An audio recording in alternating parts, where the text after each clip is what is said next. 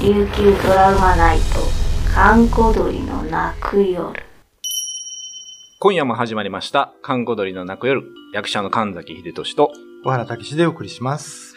コアさん。はい。えーっと、前回も予告させていただきました。ええ今日は、えーっと、コアさんの琉球妖怪大図鑑から、はうい。さんしの話をちょはい。っとお願いしたいなと思いこます。れあんま聞いたこことないと思うんですけど、うん名前、うさんしーってね、なんそかううそさうんくさいし。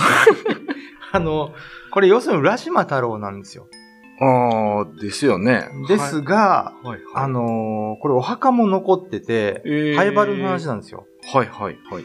あのー、与那覇村ってとこにうんうさんしーって人がいて、はい。その人がね、あのー、与那原の与那子浜あたりを歩いてると、はい。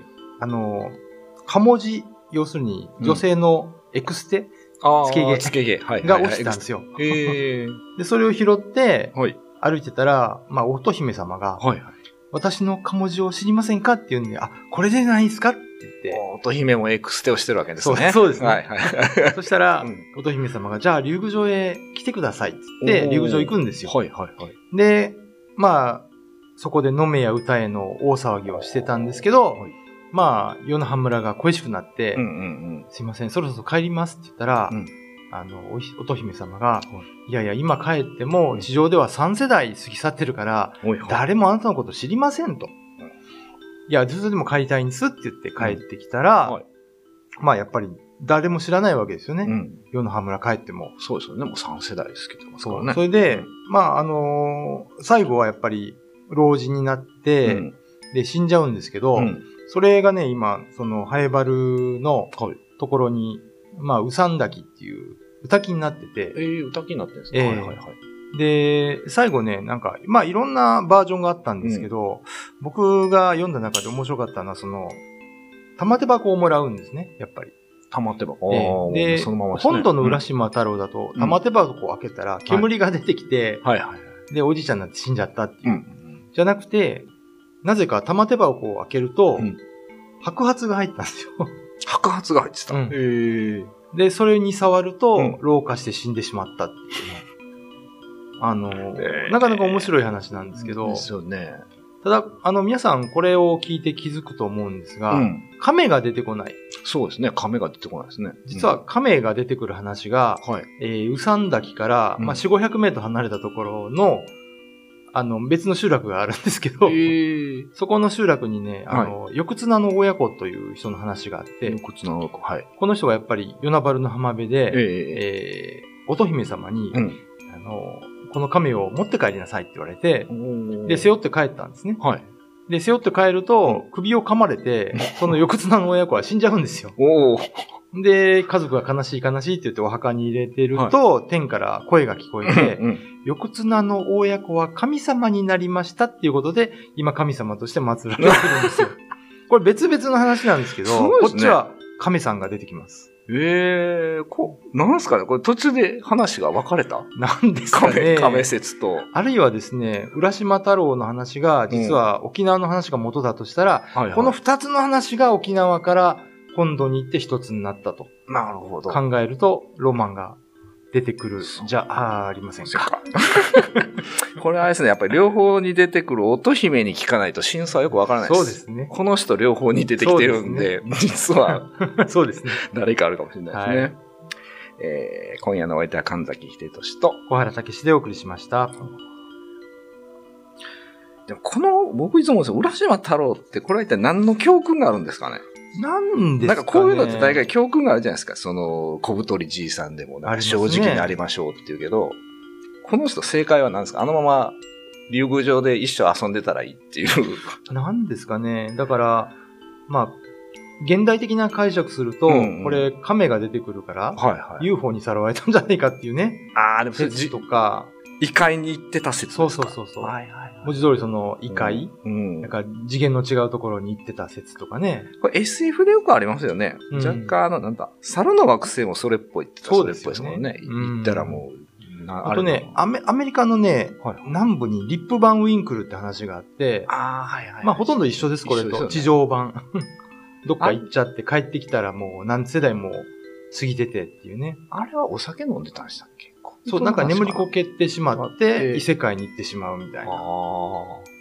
じゃあこれ実際こういう人がいたのかなちょっとなんかタイムスリップ的うにん。来た人がいたみたいな。そうですよね実。考際そういうえのると面白いですけどね。だからこういう話が残ってるのが、まあ日本だけじゃない、世界中にあって、うんうん。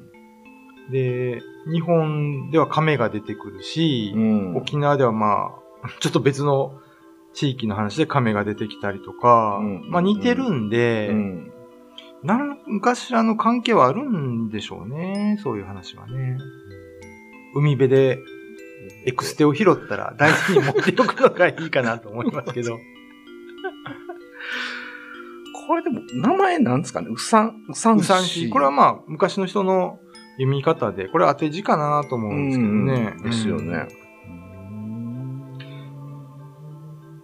多分、あの、カタカナでウサンシって言ってたんですけど、うんうんうんこれですね、えっ、と、1700年代に、はいはい。えっ、と、休養というのが、まあ、琉球政府が作った、うん。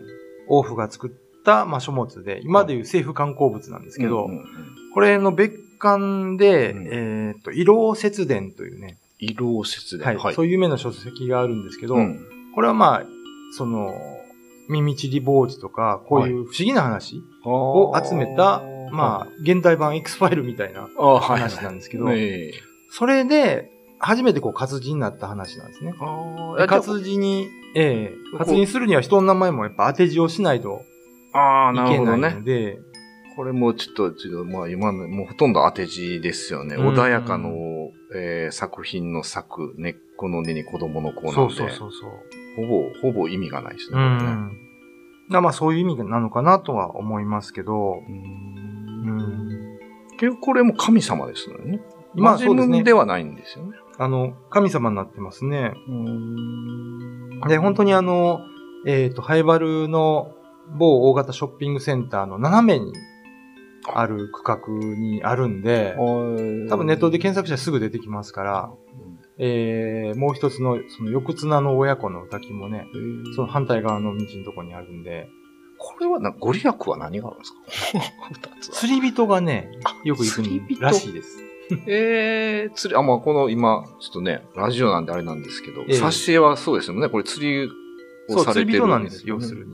に釣り竿をずっと持ってて、竹の竿なんですけど、うん偶算って言うんですけはど、いはいはい。で、これ、その、元のウサンシが住んでるところに一応戻った時うに、んまあ誰も知らない。うん。で、絶望したウサンシがこの偶算を土に刺したら、はい。そこから竹が生えてきたってって、今も竹が生えてるんです。え、た、竹滝竹の竿なんで、ああ、そっか、竹が入おっそてらるくんでねすよ、釣り竿をしてる時は枯れてると思うんですよ。あそれをうです土に刺して生えてくるっていうのあは、神様じゃないです かね。